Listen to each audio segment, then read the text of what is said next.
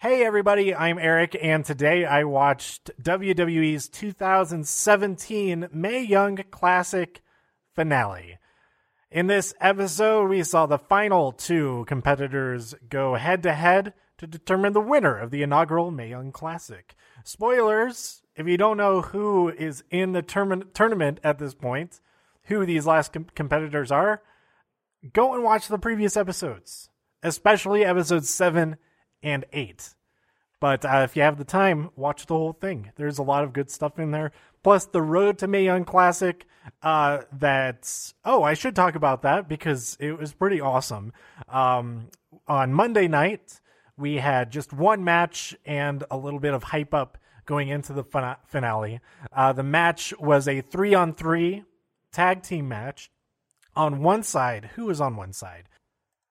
I believe it was Sarah Logan, Santana Garrett, and Marti Belle versus Jazzy Gabert, uh, Kay Lee Ray, and uh, uh, uh, uh T- Tessa Blanchard.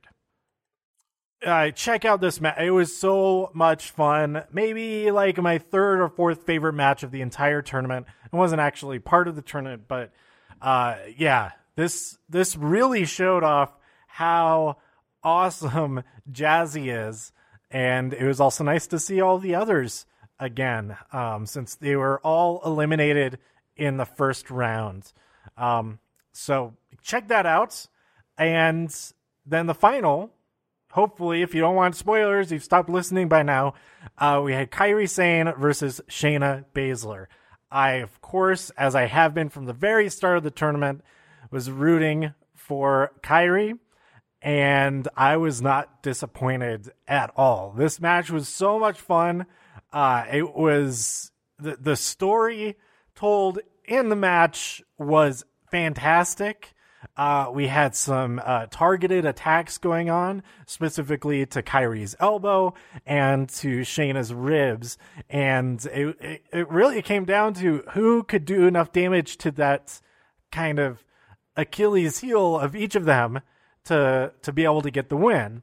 And I thought both of them did a fantastic job in this match. And uh, I at any one moment, well, actually, for most of the for most of the match, I was worried that Shayna was going to win. It's like she is just destroying Kairi with uh, with these um, MMA type moves, these stronger moves. Uh, we had those. Uh, what, what are they? The the gut wrench suplexes and just all kinds of stuff like that. But Kairi ha- hung in there and had her own attacks, including the interceptor, which might be my favorite version of the spear, uh, especially because it makes sense. It totally makes sense to call it that because uh, she she goes at a right angle to however the other person is going, and I think it's it it's so cool. It's so cool. And then, of course, uh, there's a great moment when she finally got the upper hand towards the end, where Shayna goes. She's she's huddled in the corner. She's already been beaten down. Her ribs are just battered and bruised.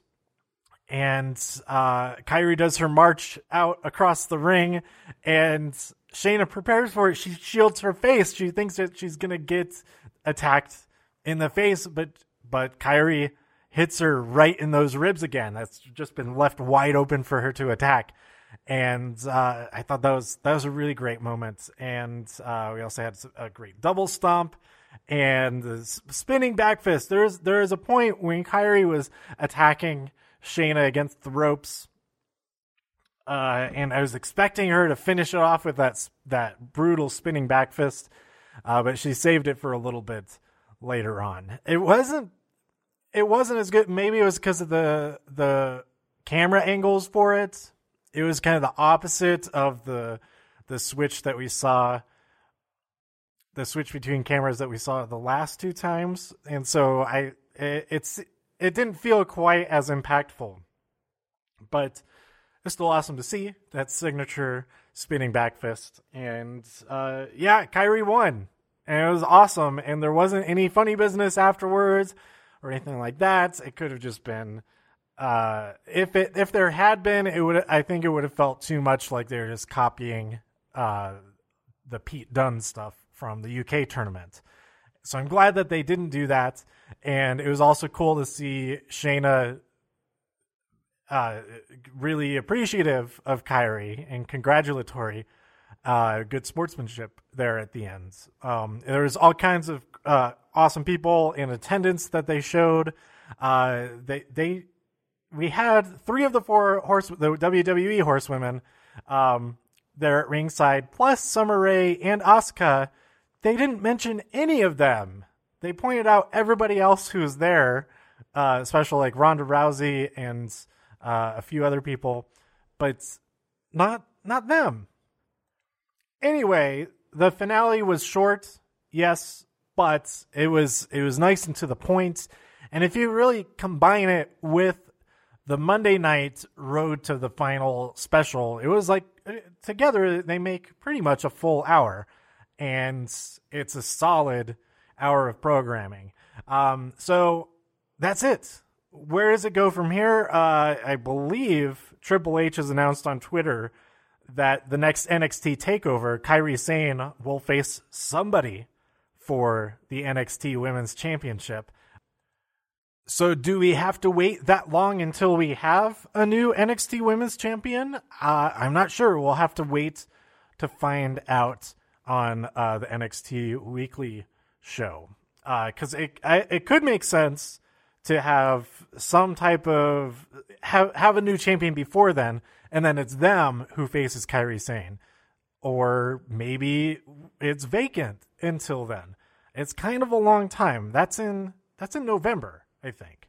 So anyway, let me know what you thought about the final and the tournament in general by tweeting me at TIW Podcast. Go to todayiwatched.com for more reviews.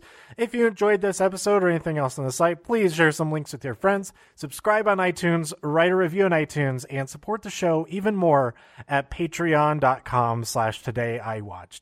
Thanks for tuning in, and I'll be back real soon with WWE Week 37 and a review of Mother, the new Darren Aronofsky film. Okay, bye.